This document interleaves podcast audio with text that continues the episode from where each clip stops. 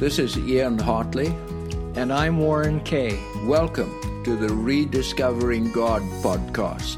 We invite you to join us as we endeavor to see Him more clearly, love Him more dearly, and follow Him more nearly.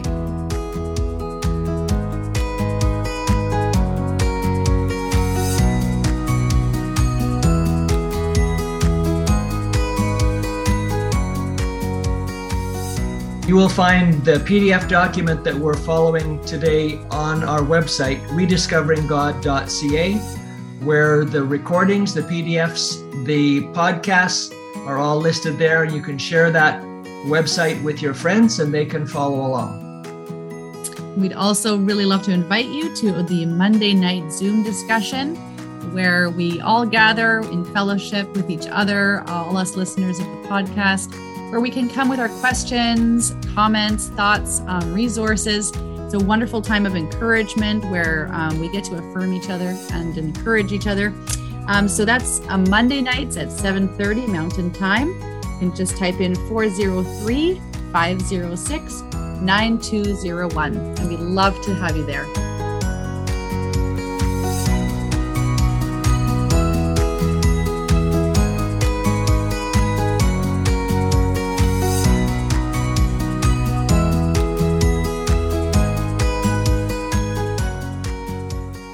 And there is a statement that I've heard you um, make for many years, and uh, it has quite an impact. The statement is, we did not choose to be born on this planet. And I'm wondering if uh, you would explain a bit more about why you've come to that conclusion and what are the implications of that for, for all of us. So I'm not sure how I came to that conclusion. Um... But I've never found anybody who challenged me on it. Now, maybe I will find somebody someday. But I know that I never went to some office in the universe and specified where I wanted to be born and what sort of parents I wanted and what my home language would be and what my gender would be. I don't know. Have you, did you do that? No, there's some basic things in life that we don't have a choice over, and those are those are the ones. Yeah, that's. I think it's pretty safe to say that none of us chose to live on planet Earth. It was just thrust upon us with all the sadness and sorrow of living and dying here. And look, there's a parallel, you know. Uh, what about a child born blind or deaf, or afflicted with some dreadful syndrome? Um, do you condemn a child that's born that way? Mm. No. No, definitely not. No. You know, I have, I have two uh, young men who are born with fetal alcohol syndrome and they have muscular dystrophy, and they're not going to live to study, you know. Um, And now they're in wheelchairs and they can't walk. They can't hardly lift their arms anymore. And um, I, I just, when I look at them and I think about it, I say, wow, are you guys ever going to have a different reality when Jesus comes? Yeah. Mm. Yeah. Yeah, that's good. So, you know, sometimes it almost seems to me we think we're kinder than God. Um, and uh, we sort of see God taking revenge on us uh, when we wouldn't do it ourselves. So I, that's something I like to keep in the back of my mind, that God is far kinder than my most generous thoughts. Right. Mm-hmm. And He's more fair than we ever dreamed to be. Mm. Yeah. So now when you start talking about fairness and justice and so on, uh, where's the fairness uh, in uh, Adam's children all being in this sorry predicament we're in? Yeah. Uh, you know, I, when I talk to some people, they they sort of feel that I'm um, giving up responsibility for the way I live my life. No, that's not what I'm saying at all. I try and bravely live my life with its ups and downs, and I know that at the second coming, all will be righted, but I also know about the present. And I meet people who just so depressed, they're thinking suicide, you know, and uh, I hear about people sold into the sex trade in adolescence. There's something dreadfully wrong on our planet. Mm-hmm.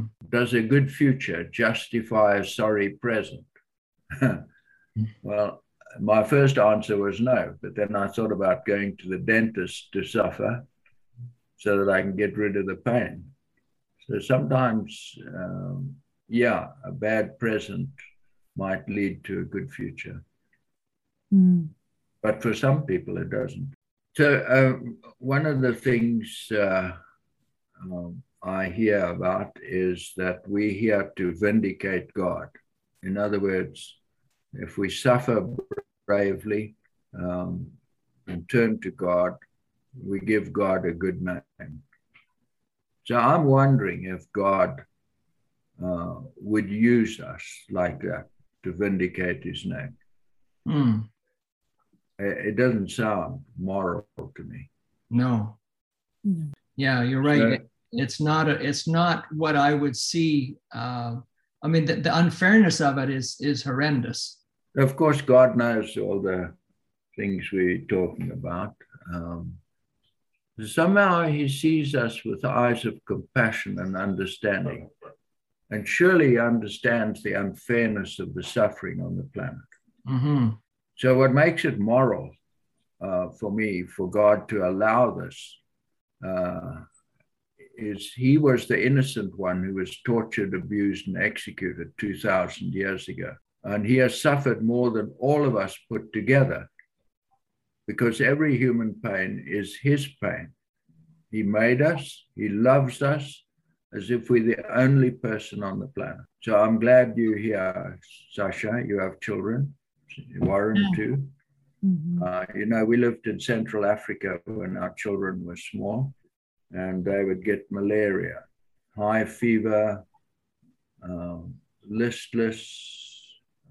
They didn't know what was going on. And I'd watch them lying in their cribs and crying. And I often wished I could take their place, because mm-hmm. I at least knew um, that I would recover mm-hmm. generally. And maybe that's how God felt. So he actually came and suffered with us. Mm. Yeah, that's a good point. He was trying to communicate to us that he does understand what we're going through. Yeah. Mm-hmm. Yeah, I'd like us to read Romans three twenty-six. This uh, indicates the fairness of God, the justice of God, and so on. Sasha, perhaps you can read that, Romans three twenty-six. Sure. For he was looking ahead and included them, including them in what he would do in this present time. God this, did this to demonstrate his righteousness, for he himself is fair and just, and he makes sinners right in his sight when they believe in Jesus. That's uh, well stated. Which translation is that? Uh, this is also New Living Translation. New Living Translation. Uh, so God's gone to great lengths to correct the consequences of Adam's choice in our lives. So, for instance, the miracles he performed two thousand years ago demonstrated his desire and his ability to save or heal us of our hungers, our afflictions, our sadnesses, and our eventual death. So those miracles certainly benefited the recipients, but the stories are there to tell us that Jesus is sympathetic with what's happening to us. I mean, often he would do miracles. Uh, he wasn't asked to do them, like uh, the widow of Nain, whose son had died, and he meets the the funeral procession and resurrects the boy. I mean, nobody asked him to do that. Yeah, right. It's just like he, his heart just overflowed to this woman. Mm-hmm. And so th- those miracles, like John says in his gospel, they're signs. They're not miracles. They're more than miracles. They are signs pointing you to something. And for me, the miracles Jesus does is pointing me to the heart of God and saying that that's what God wants. Yeah. This is really interesting because I feel like in my early thirties, this was a question that I, I said, or I, a statement I said to myself a lot, this idea of not, I didn't choose to be here. I didn't choose to be part of this, you know, cosmic struggle here. And somehow it, it, I had a lot of anger, I think, in my heart that I felt like somehow I was never going to be able to get out of this alive either way. Mm. And I just feel like as, as you're talking, the words that you're saying are like realizing how much hope I now have and how much peace I have now because of that. This message has been like washing uh, like waves on the shore of my heart, because I hear this, like I actually can hear this now and it sort of comes in. Whereas before, this is just, yeah, it was, it wasn't there. It, there's so much um, beautiful hope here. Yeah. So much of Christianity is, uh, Warren likes to use the term transactional rather than relational. Mm-hmm. Like God's proving something or demonstrating or following some uh, predetermined law. Um, and that is not actually in relationship with us. You know, like a traffic officer stopping me. Mm-hmm. Um, there's no relationship there. He's doing his job. I'm doing my best to evade his job. and, Um, there's no meeting of minds here or touching of hearts. I met a I met a woman a, a couple of years ago, and we just started talking about this. And this was at the very beginning when I started learning this stuff. And I had heard um, that Warren was wanting to do this podcast and everything. And she was just, her eyes lit up, and she said, "Oh my goodness, Sasha, I am so excited for you to meet the God that I know. He is like, I can't wait to talk to him because he is so in love with me." And I just, I couldn't even, like, it just didn't make any sense to me. And now looking at that, I go, man, like, it's true. It's it's kind of like learning to read, you know, you can like actually see that the letters make words. It's pretty exciting. Yeah. I want to look at some evidence for uh, what we've been saying. And uh, first of all, um, it's very clear from the scripture, especially the New Testament, that Jesus, God, desires that we experience love, joy, and peace in our lives. So Jesus will describe himself in offices that promote love, joy, and peace. He will say, for instance, he's the Good Samaritan. He shows compassionate, compassion to people who fell among thieves. He's the Good Shepherd, not only a shepherd, but a good shepherd. He's the compassionate high priest. He's the savior of the world. So often we miss this. Usually it's read at Christmas. Um, but I'd like us to read Luke two, eight to fourteen. Warren, if you could. Uh... That night, there were shepherds staying in the fields nearby, guarding their flocks of sheep. Suddenly an angel of the, of the Lord appeared among them, and the radiance of the Lord's glory surrounded them. They were terrified, but the angel reassured them. "Don't be afraid," he said. "I bring you good news that will bring great joy to all people. The Savior, yes, the Messiah, the Lord, has been born today in Bethlehem, the city of David, and you will recognize him by this sign. You will find a baby wrapped snugly in strips of cloth lying in a manger." Suddenly the angel was joined by a vast host of others, the armies of heaven, praising God and saying, "Glory to God in the highest heaven, and peace on earth to those with whom God is pleased. Isn't that an amazing passage? Mm-hmm. Yeah. Mm. You know, you, you could just sense the love, the joy, and the peace that God wants to share with us in that passage. And these angels are really caught up in the wonder of the moment. Yeah. Mm. So what else did you hear in that passage? Well, I, I love the reference to great joy. Uh, yeah. Elizabeth Talbot talks about mega joy. Yeah.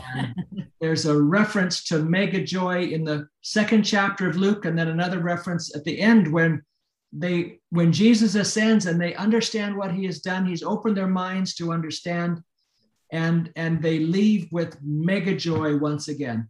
Go mm-hmm. back to the temple to worship. Okay, good. John the Baptist will refer to Jesus as the Lamb of God in John one verse twenty-nine. Sasha? Yeah. The next day, John saw Jesus coming toward him and said, "Look, the Lamb of God who takes away the sin of the world." So this is God's Lamb that he is bringing to us that will take away the sin of the world. Mm-hmm. Like the, the metaphor is magical. This innocent, cuddly little lamb is going to take away the sin of the world with its gentleness and innocence. You know, um, in John ten, verse ten, I just want to read the second part. Uh, Jesus, in the first part, says, "The thief comes only to steal, kill, and destroy." Then he says, "But I have come that you might have life." And then he qualifies that life. Abundant life, mega life. Yeah. I don't know what sort of picture that evokes for you. Um, for me, it means a life of uninterrupted parties. Right. Yeah, in my version, it also uses the word um, satisfying life. And I was just yeah. thinking about how many times do I actually feel really satisfied?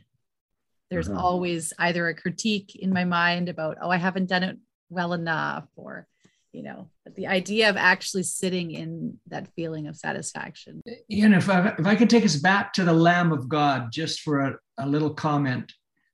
Um, usually we think of a lamb is, is a, a gift given to change the deity's mind, to do something good for us.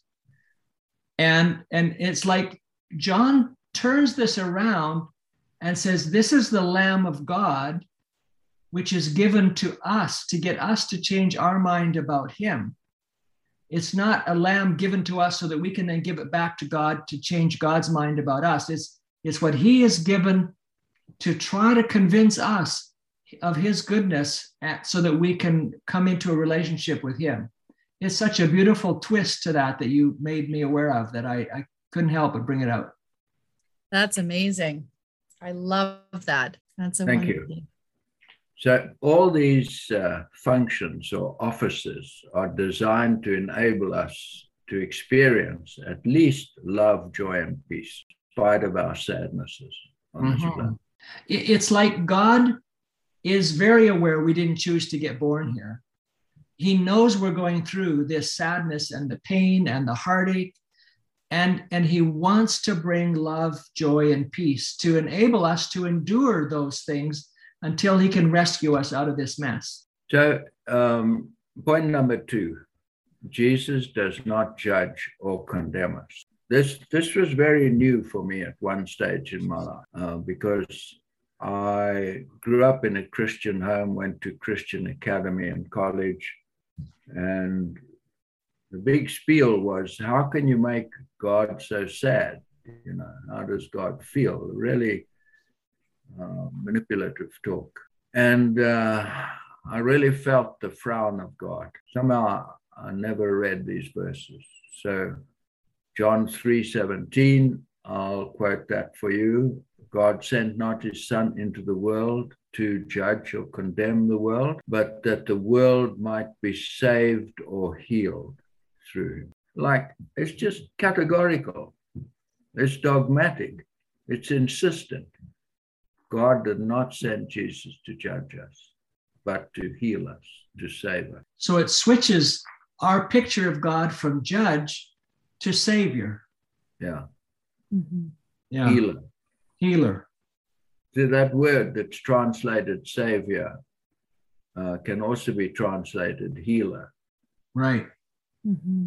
So twelve forty-seven is just mind-blowing. Sasha? I will not judge those who hear me, but don't obey me. For I have come to save the world and not to judge it. Like, why didn't somebody read that to me when I was an adolescent? Yeah, that is amazing verse. And Romans five, verse eight. Of course, there are many more, but we need to read at least three. Yes. Uh, Warren? But God showed his great love for us, sending Christ to die for us while we were still sinners. Jesus didn't die for good people. He doesn't wait for us to take the initiative. He came while we were still a mess. So, you know, uh, this sense of guilt and shame uh, comes from the devil. It comes from our own hearts because we have a sense of integrity within us. And so when we fail, we judge ourselves as guilty. And it comes from other people. I was just thinking of, you know, the verse where it talks about work out your salvation with fear and trembling. Mm-hmm. And I was struck by the idea that potentially it's that we are fearful and we are trembling. And that the work is this, it's the coming to the verses and being confirmed, or maybe that's not the right word, but seeing the affirmation that he is, that he is the Savior, and that he is loving us, and that he is healing us, and that the promises are there, but we, the work is only coming to the verses to see the, the um, knowledge that he is good.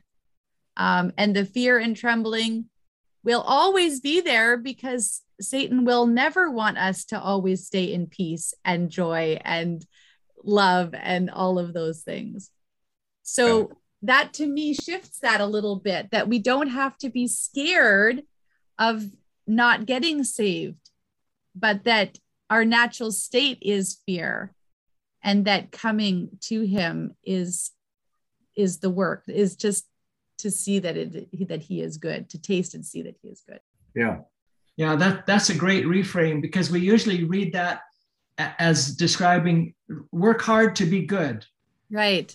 And, right. and it's and what you're saying is, no, it's not work hard to be good. It's work hard to understand what God has already done. Yeah. Uh, Jesus in John, you search the scriptures because you think uh, that you'll get eternal life that way.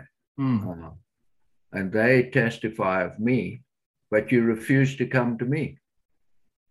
Like, what can I do with you guys? You know, yeah.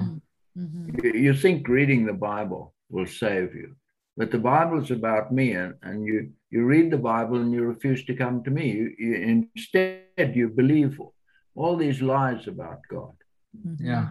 So uh, many people believe that the Holy Spirit's work is to bring guilt and condemnation upon us. Mm-hmm. They confuse the Holy Spirit with conscience. Mm-hmm. And guilt from the devil, our own hearts, and from other people. So here's what Jesus said about the, the Spirit. Uh, John sixteen, five to eleven. Uh, Sasha, I think it's your turn.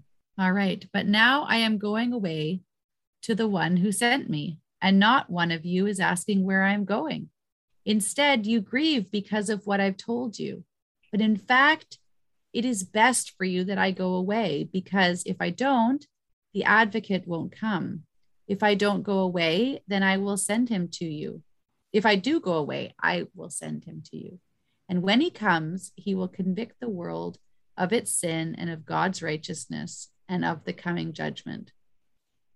The world's sin is that it refuses to believe in me. Righteousness is available because I go to the Father, and you will not see me anymore. Judgment will come because the ruler of this world has already been judged. So that's the good news.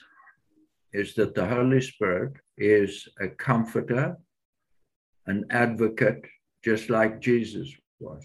Jesus came to us and advocated for his Father. Now, it's usually stood on his head and said, uh, um, you can't go to God directly. You have to go through Jesus. And to indicate that, you end your prayer in Jesus' name. Like that, ending your prayer in Jesus' name is done because you're not sure that God will accept your prayer, except that it, you put on that little phrase at the end. We can't talk about that. We just don't have enough time today. But the Spirit is our comforter and advocates with us to overcome our guilt and shame. He's not advocating with the Father on our behalf. Yeah. The Father loves us just as much as Jesus loves us. Yeah. Okay, so here's some incredible uh, verses. God keeps no record of our sins. First one, Second Corinthians five nineteen. Sasha, if you'll read that, please. Second Corinthians five nineteen. Yeah. The whole of chapter five in Second Corinthians is just lyrical about the goodness of God. For God was in Christ, reconciling the world to himself, no longer counting people's sin against them. And he gave us this wonderful message of reconciliation. Thank you. No longer... What does it say about sins? No longer counting people's sins against them. No longer counting their sins against them. Warren, First Corinthians thirteen five. This is in the love chapter, and it says, it does not demand its own way. It is not irritable, and it keeps no record of being wronged. Okay, so this is uh, love. As you said, a love passage written by that nasty little man who was out to get all Christians, who, who met the God of love on the Damascus road and turned his world upside down. And he says, love keeps no record of wrongs. God is love, First John four, verse eight. So in my previous life, I used to teach mathematics. So you can substitute God for love, the equivalent. So mm-hmm. First Corinthians thirteen five says, God keeps no record of wrong. Mm, amen. Yeah, beautiful. So we're not going to read it, but in Zechariah three in the Old Testament, you have the devil accusing the high priest, Joshua. The high priest is the most holy man in Israel, and the devil's accusing him, meaning that if he's guilty, everybody else is guilty. Mm-hmm. And... Uh, uh, God comes to him, the angel of God, or the Lord says to the devil, listen, this is a brand that I snatched out of the fire. In other words, he was being burnt up. I pulled him out. I put the fire out. I've saved him. And now put clean clothes on and a clean turban on his head. And then the angel of the Lord says, see, I've passed all your, I've caused all your sins to pass away. They're no longer there. That's the message of God. Yeah. There's our faults and our failings are not his concern. His concern is how to get us healed, to think the way his children are meant to think. So in Second Corinthians five nineteen, Sasha, you already read that, and has given us this message of reconciliation. What's the message of reconciliation? God is not angry with you. God is not condemning you. God knows your situation. You didn't choose to be born here. Uh, you, you long for a different mode of existence. Mm-hmm. And God has prepared it all. Yeah. Mm. And it's yours. The problem is, can you believe it? It's, it's the prodigal son coming home. Can he believe what the father tells him?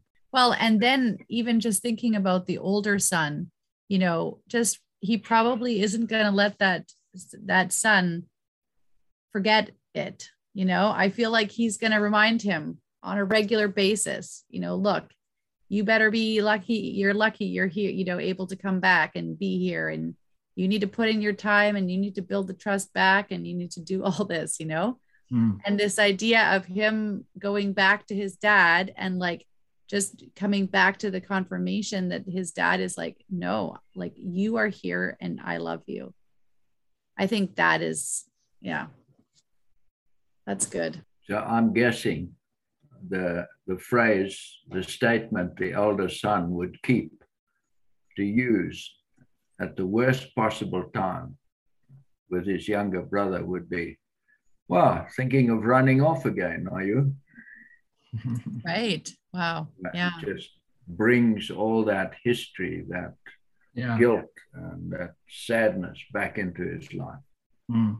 Okay, so how does God accomplish this healing or the saving? Ephesians two, verse eight to ten. Ephesians two, eight to ten. God saved you by his grace when you believed. And you can't take credit for this. It is a gift from God. Salvation is not a reward for the good things we have done, so none of us can boast about it. For we are God's masterpiece. He has created us anew in Christ Jesus so we can do the good things he has planned for us long ago. We are God's masterpiece, created in Christ Jesus to do the good things he had planned for us long ago. There's God's reality. Yeah.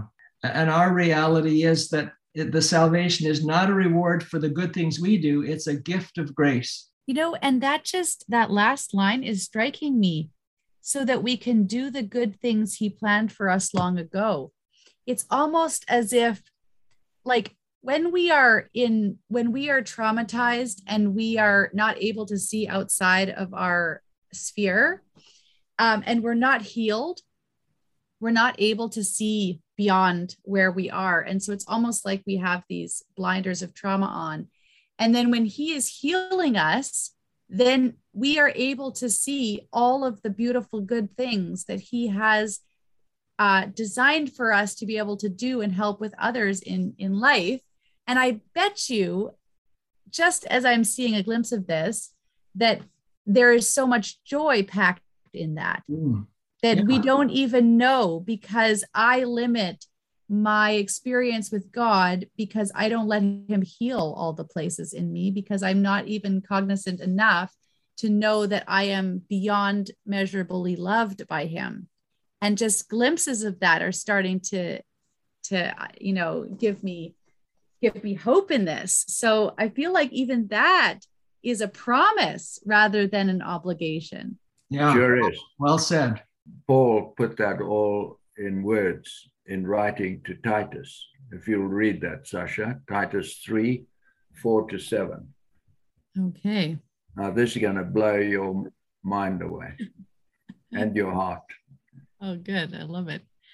But when God, our Savior, revealed his kindness and love, he saved us, not because of the righteous things we had done, but because of his mercy. He washed away our sins, giving us a new birth and new life through the Holy Spirit.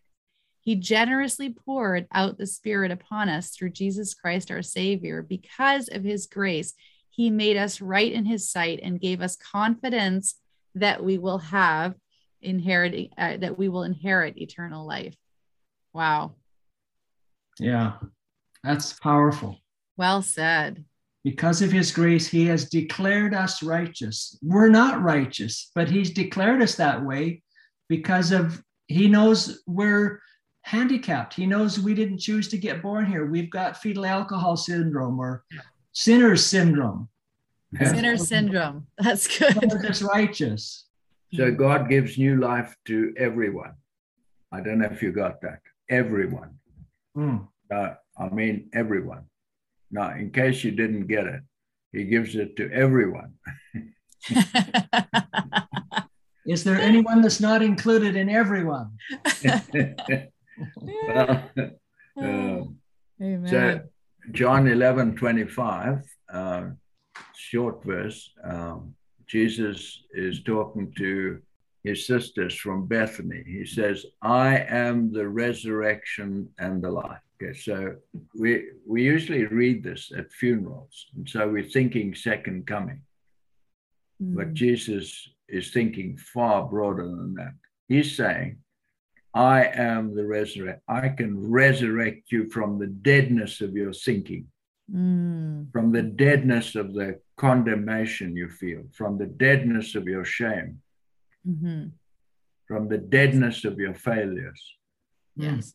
You know, and um, Ian, I have to say, a while ago in one of the Zoom classes, you talked about this idea that that stuff, those things that keep coming back to us when we, in our life, the things that we don't deal with, and they'll always come and haunt us. And, you know, it's so powerful because I, I confronted one of those recently in my life and I had no peace, and I did, I confronted it, and I had a powerful conversation, and it was like, it was like night and day. It was like afterwards, it just all drained out and it was gone, and nothing I had to do. There was not a single thing I had to do, and it drained out. And it's so weird how much energy was being used up for that on a repetitive thing. Mm. And it's gone. Like, it's just gone. There's nothing there. There's no hold there. And I just was so blessed by that. And anyways, I wanted to share that because I really received a tremendous blessing. And I just want to thank you for that. That was really good. Thank you. It's, uh, it's like an emotional abscess. Yes. Yeah. you, you've got to deal with it, drain it. Yes. Well said. And, uh, mm-hmm. Well, good for you. It takes courage to do that. So um, Romans five, verse fifteen to twenty-one. Uh, it's almost impossible not to comment on this. I'll try and, and not to. Uh, I'm fully prepared to fail, though. so, um, Warren, can you read that, please? Romans five, fifteen to twenty-one. You you stop me when you break your promise. But there is a great difference between Adam's sin and God's gracious gift. For the sin of this one man, Adam, brought death to many, but even greater is God's wonderful grace and his gift of forgiveness to many through this other man, Jesus Christ. And the result of God's gracious gift is very different from the result of one man's sin. For Adam's sin led to condemnation, but God's free gift leads to our being made right with God, even though we are guilty of many sins. For the sin of this one man, Adam, caused death to rule over many, but even greater is God's wonderful grace and his gift of righteousness, for all who receive it will live in triumph over sin and death through this one man, Jesus Christ. Yes, Adam's one sin brings condemnation for everyone, but Christ's one act of righteousness brings a right relationship with God and a new life for everyone. Sorry, I have to stop you there. Yeah. Just, just read that again, please, that verse. Adam's, yes, Adam's one sin brings condemnation for everyone, but Christ's one act of righteousness brings a right relationship with God and new life for everyone. Everyone. I mean, like, did you get it? It's everyone. Yeah. Adam's sin affected everyone. Christ's salvation affects everyone. Yeah. That must be verse eighteen. That's verse eighteen. Yeah. And, and you know, and... And he does this because he knows we didn't choose to get born here. Yeah. He's very fair to say, you know what, I, I'm going to make you all righteous because that's what you would have had if you hadn't got born here. Yeah. Verse nineteen, because one person disobeyed God, many became sinners, but because one other person obeyed God, many or all will be made righteous. Okay, you need to finish up twenty and twenty-one. Okay. God's law was given so that all people could see how sinful they were. But as people sinned more and more, God's wonderful grace became more abundant. So just as sin ruled over all people and brought them to death, now God's wonderful grace rules instead, giving us right standing with God and resulting in eternal life through Jesus Christ our Lord. Amen. Wow. So uh, verse twenty-one doesn't say for everybody, but it's implied. Mm. Mm-hmm. So this, that's actually the seventh time that Paul says in this chapter five that everyone has been given life. And the only way to lose out on this eternal life is to refuse it. Mm-hmm. Yeah. Yeah, this is a very difficult paradigm change for most Christians. Traditional Christianity says you are lost until you do something. What must you do? You must repent. Uh, you must confess your sins. You must accept Jesus as your Savior and commit your life to Him. Okay? The gospel is, hello, I've got good news for you. You are treasured in God's heart. As far as God's concerned, He saved you. Can you believe that? Now, if you believe it, I mean, there'll be amazing changes in your life. One, you'll start to love yourself. You'll have this freedom. You're not going to walk around with all this guilt and shame. You'll have to deal with it piecemeal, but you now have the impetus and the energy and the courage to deal with those issues in your life. Mm-hmm. Okay, so Ephesians two, verse four to six, Sasha, if mm-hmm. you can read that, please. But God is so rich in mercy, and He loved us so much that even though we were dead because of our sins, He gave us life when He raised Christ from the dead. It is only by God's grace that you have been saved. For He raised us from the dead along with Christ and seated us with Him in the heavenly realms because we are united with Christ Jesus. It's an astonishing passage. He resurrected us with Christ and seated us in heavenly realms. Mm. Man, I tell you, I'm royalty. That's right.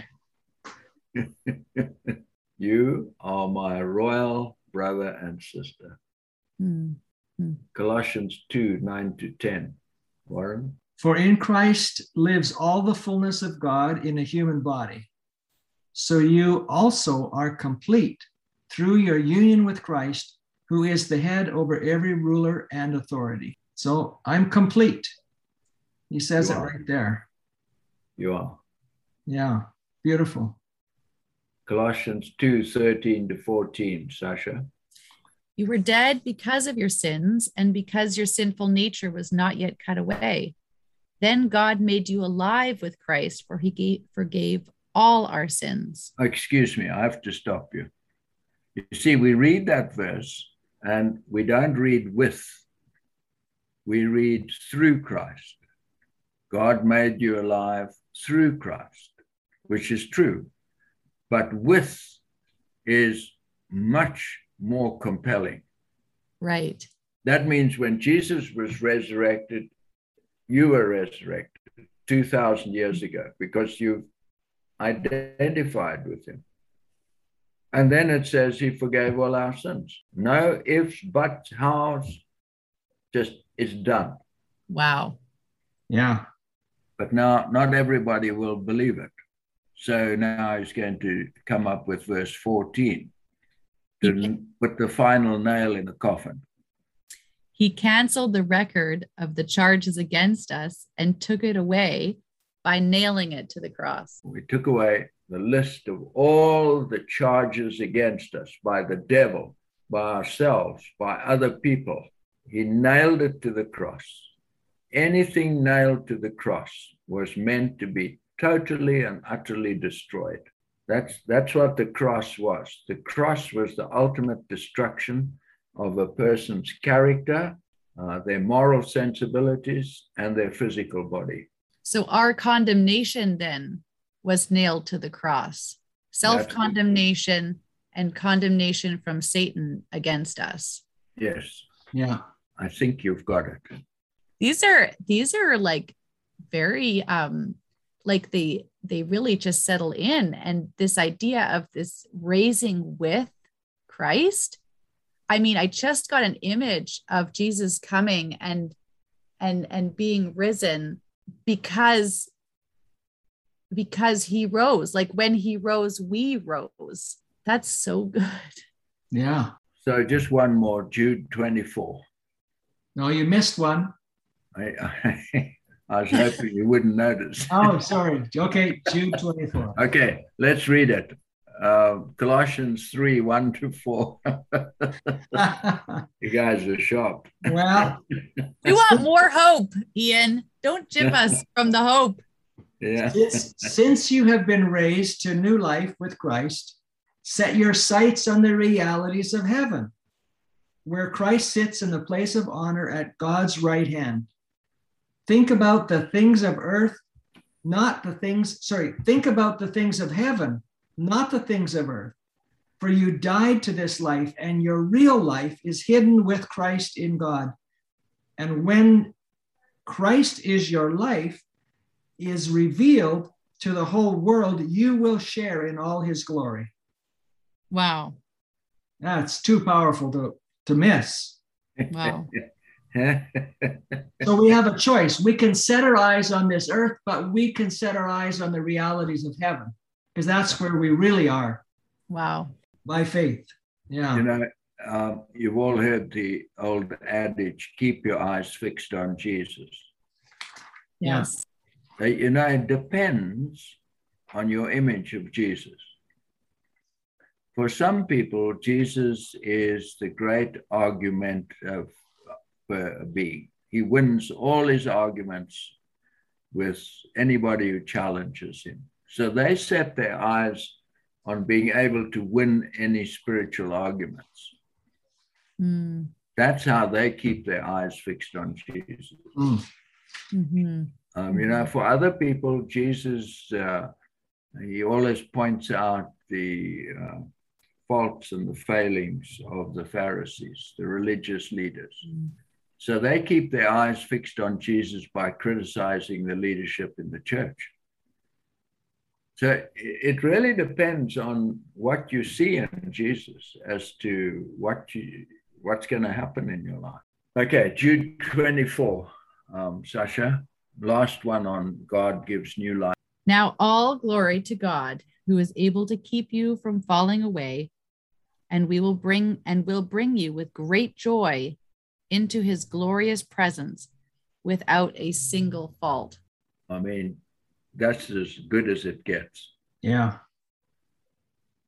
He'll bring you with great joy into his glorious presence without a single fault. Can you imagine God introducing you to the angels, mm. saying, okay, guys, this is my man, Warren Kay. Fantastic guy.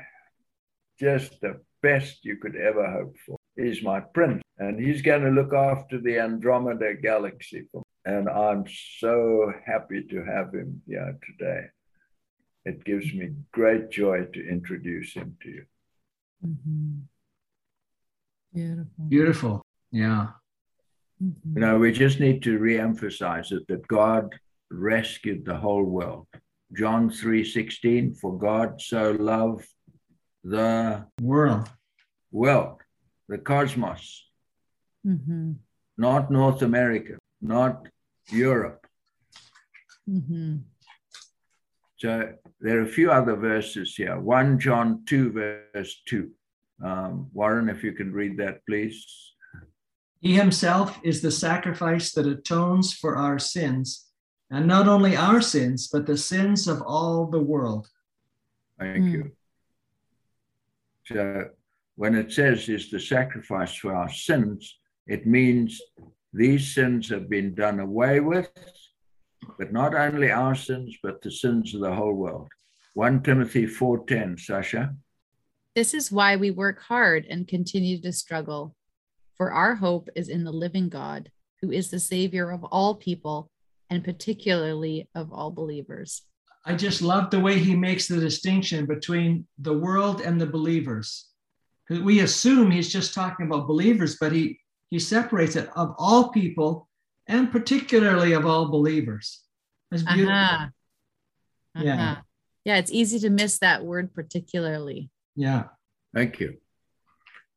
So in Jesus, we discover our identity um, and despite our condition. You know, you can have a Stradivarius violin uh, with broken strings and cracked uh, varnish and chipped wood, but it's still a Strad. Mm-hmm. And people in the know will pay thousands of dollars for that broken, neglected piece of wood because of its identity. Just to be able to take it home, have it repaired and say, oh, may I play you something on my Strad? It's really helpful to keep uh, your identity and your condition separate. Mm.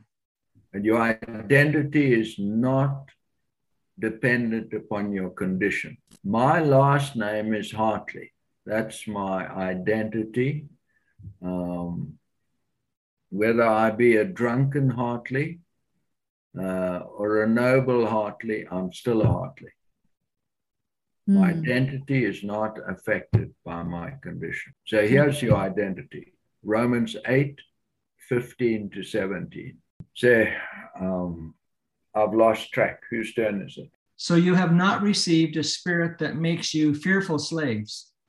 Instead, you have received God's spirit when he adopted you as his own children. Now we call him Abba, Father.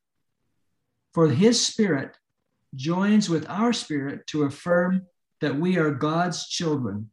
And since we are his children, we are his heirs. In fact, together with Christ, we are heirs of God's glory. But if we are to share his glory, we must also share his suffering. Mm. So, who are you? I'm his child. Mm-hmm. Whose child? God's child. And that makes you? An heir of the kingdom, co-heir with Jesus. And that makes you a prince. A prince, yes. Of the realm. Yes. And you, dear Sasha, are a princess of the realm. Mm-hmm. Yeah. Amen. This is your identity. You are not a paroled convict. You are of royal blood. And it's your responsibility to learn to think like a prince or a princess. So sometimes in the morning, my dad's looking at me. I see him in the mirror. I have his genes. So when we inherit, we inherit the way God feels and thinks about people on this planet. Galatians four, verse four to seven, Sasha. Mm-hmm. But when the right time came, God sent his son, born of a woman, subject to the law. God sent him to buy freedom for us who were slaves to the law, so that he could adopt us as his very own children. And because we are his children, God has sent the spirit of his son into our hearts, prompting us to call out, Abba, Father.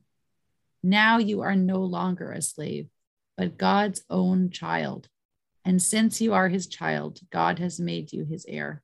So I heard on the news that ABBA is going to do a series of virtual concerts. Really?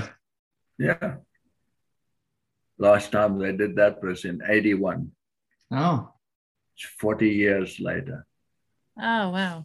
You're too young to have even heard ABBA.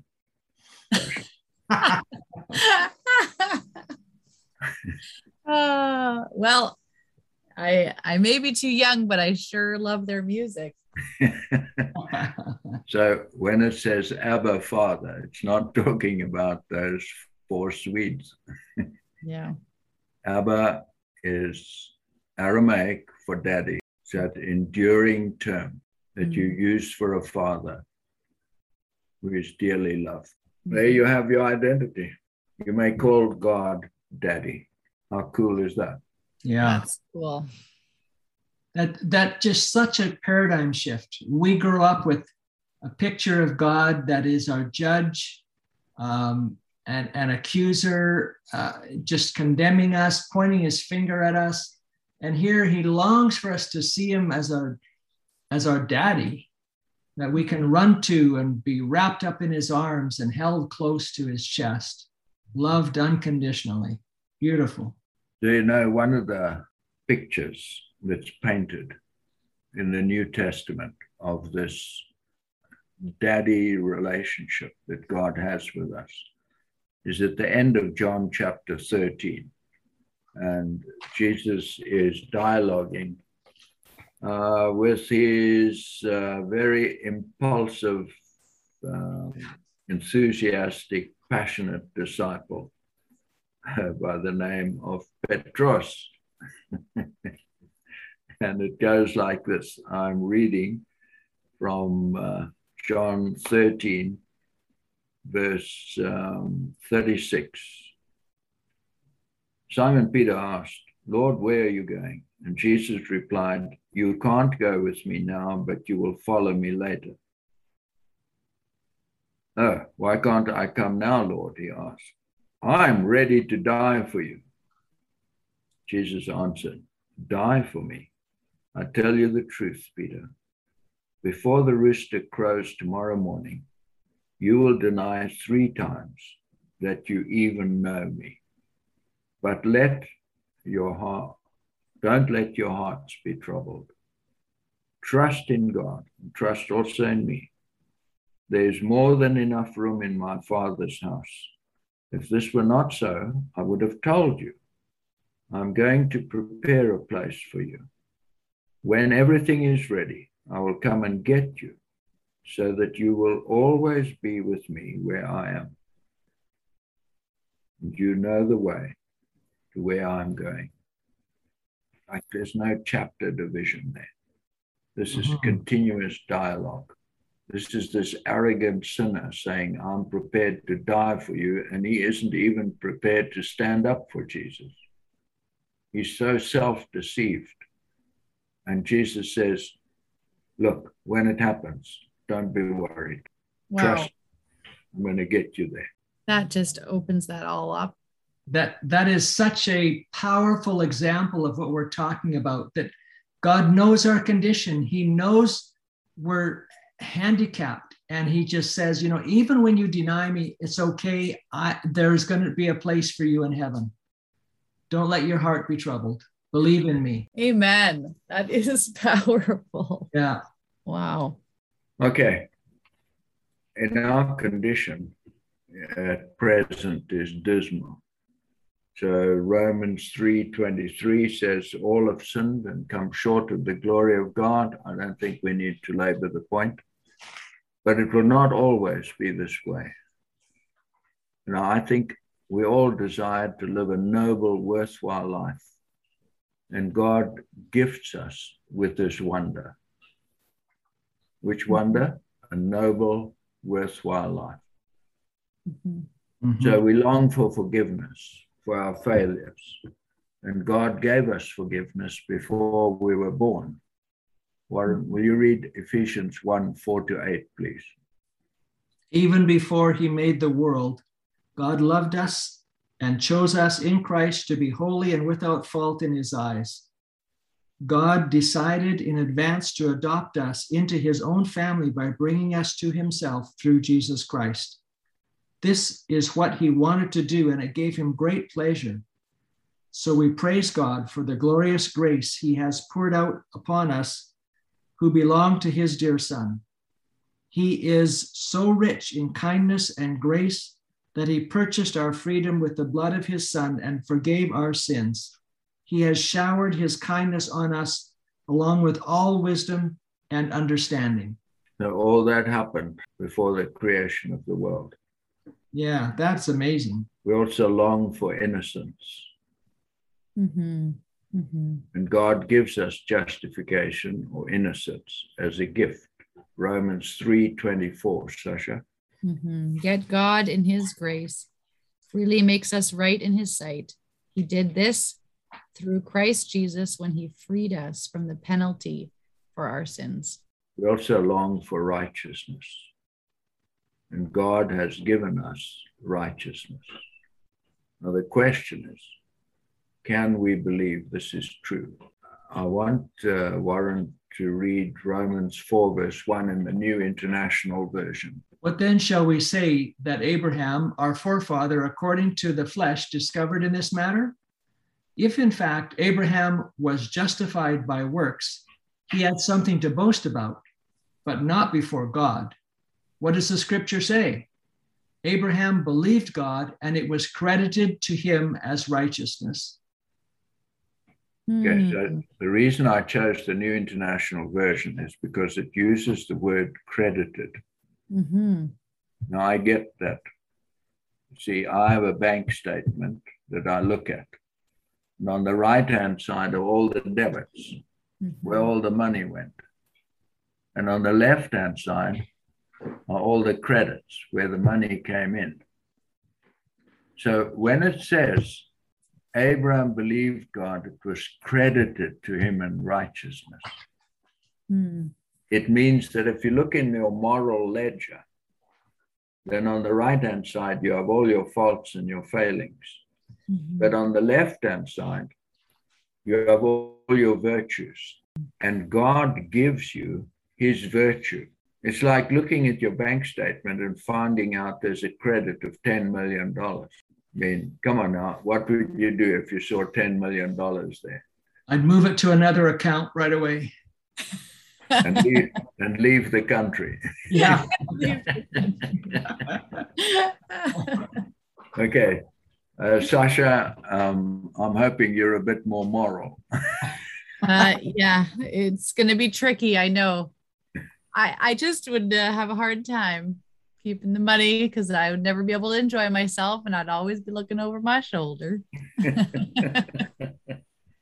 know, and that's pretty much what you're both talking about, is suspicious, suspicion, that it's not really for you. It's a big mistake, mm-hmm. and uh, uh, you're going to be very cautious about this. That's what we do with this verse. He believed God, and it was credited to him as righteousness. So I, I looked um, under Bible Gateway. You can actually take a verse and look at all the English translations uh, to see how many of them actually use the word righteousness.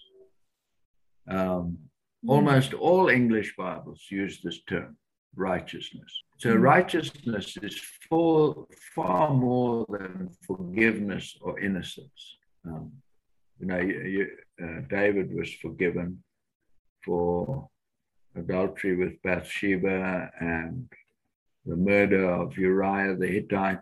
Um, it, it's always there. It's forgiven. He did it, but it's forgiven. So it's not held against him, but it's still there. Mm. Innocence, a baby is innocent, but it's not righteous. It just means it hasn't done anything, good or bad. But righteousness means to think right, to feel right, to speak right, to do right, from the moment of birth to the instant of death. Righteousness means to be God-like in every aspect of our being. It's the greatest gift we could ever receive in, in this life and the life to come. And it's credited to our moral account. Yeah, beautiful. You know, it's, for me, it's unbelievable. Yeah. And this is the greatest evidence to me that God knows we didn't choose to be born here, mm-hmm. is that he gifts us with his righteousness. So Romans four, verse seventeen. You can read that, Warren, please, uh, in the King James Version. I've got that in the King James. As Good. It is written, I have made you a father of many nations, in the presence of him whom he believed, God, who gives life to the dead and calls those things which do not exist as though they did. Thank you. Mm. So, whoever you are, you might be doubting at this moment that God can actually do this. And that's why we read Romans four seventeen, because God is able to create out of nothing. He creates everything. Mm-hmm. He is our creator. And he is able to create righteousness for you. Mm. And he did that via the life and death and resurrection of Jesus. Yeah. You see, Jesus is the only person who's lived out their true purpose in life as it was meant to be in the history of our planet.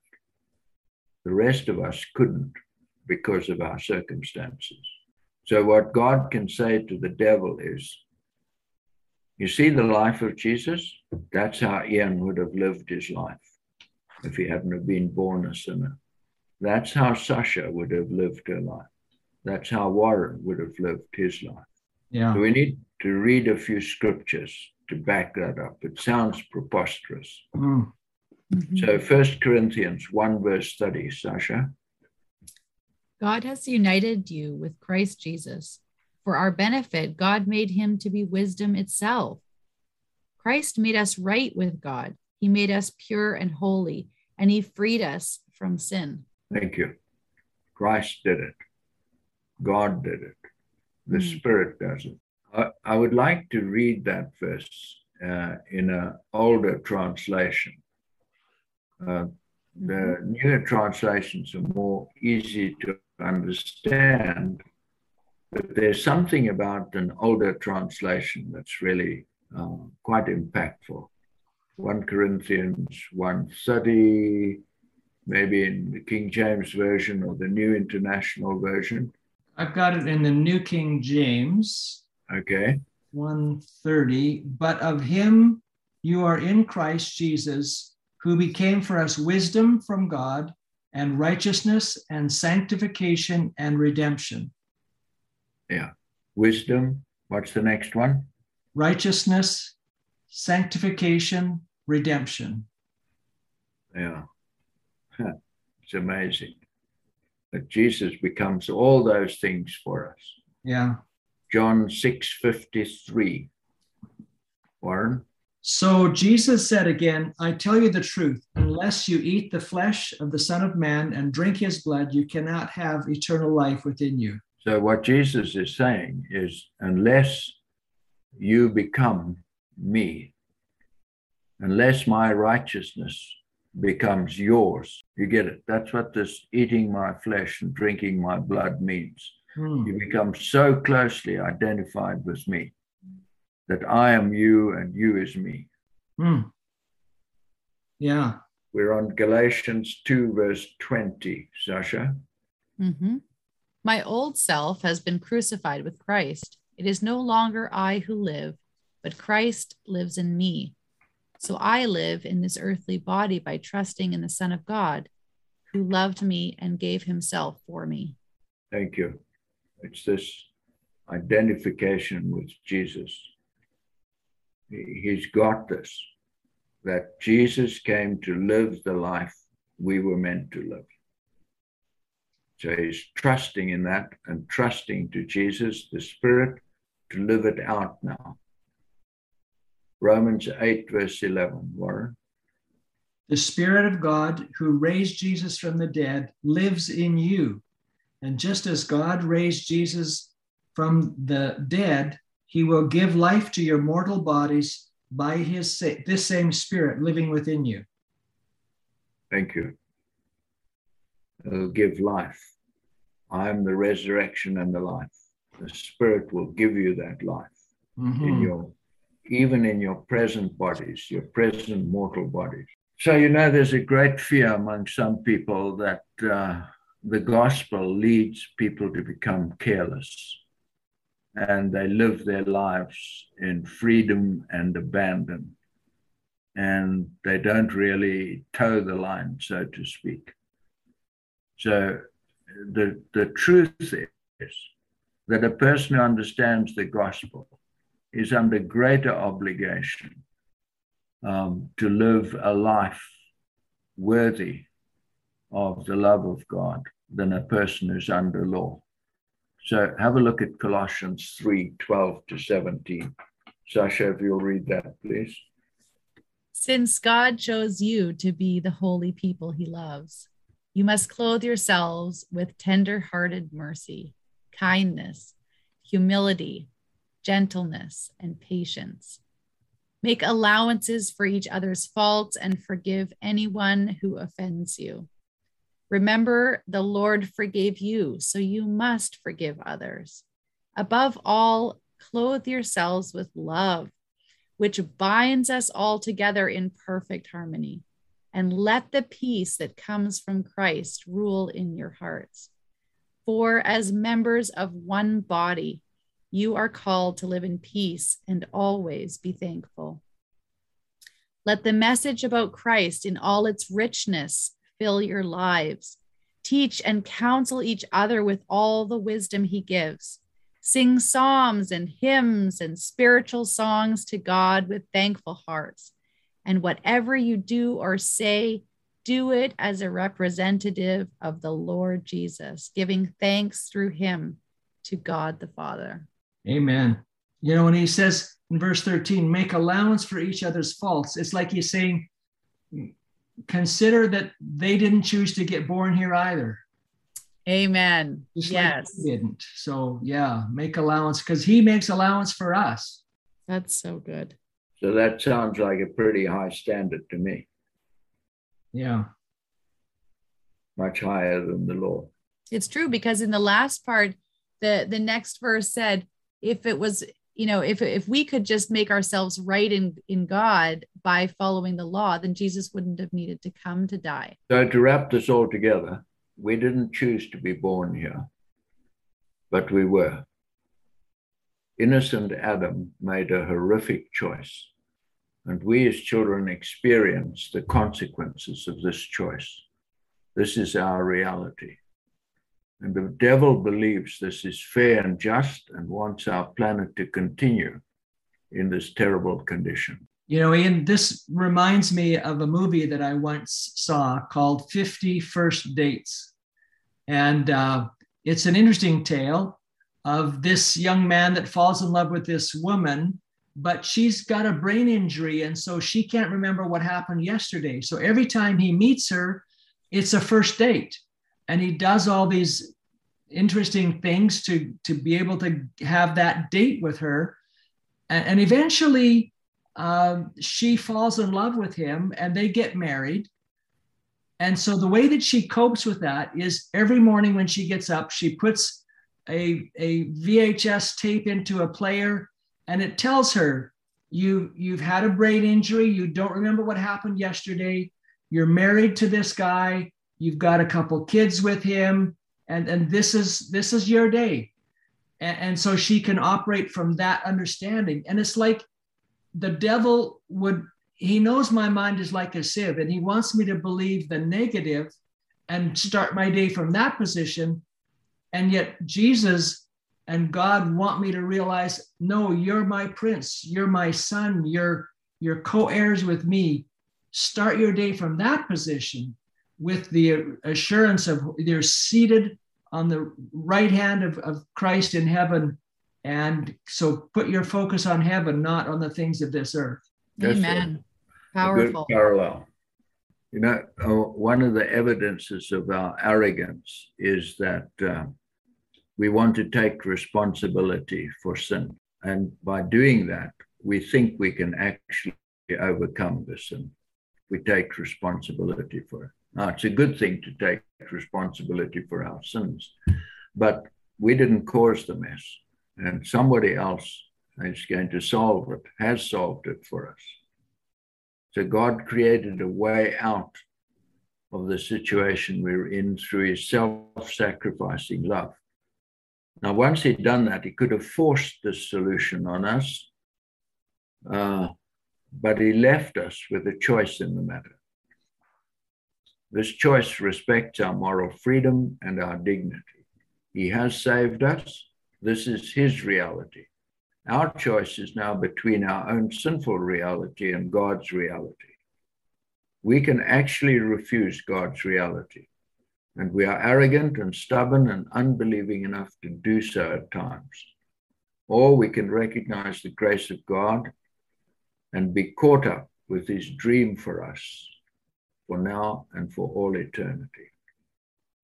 Mm, powerful. Yeah. Yeah. And I, I once read a psychologist who said, we, our lives are driven by the images we have in our minds. So, mm-hmm. for instance, a high school student who sees himself in a law court arguing the case, um, they're willing to give up T V and sport to get good grades so they can get into law school. Or somebody who wants to be a physician. Same thing. They have this image in their mind that drives them. So the image I have in my mind is of being one of God's princes and ministering to the whole universe mm. with him and for him, and with Sasha and with Warren. And it drives my life. Mm-hmm. And I'm happy for it. Mm-hmm. I'm reminded of that song. I have decided to follow Jesus. Yes, I've decided to follow Jesus. Yeah, I have decided to follow Jesus. No turning back. No turning back. Let us pray together. Oh God, how little we understand of your imagination and your love for us. We feel our, our poverty, and we cry out to you to give us your imagination and your compassion for people. Thank you for saving us. You wonderful beyond words, and we worship you. Amen. Amen.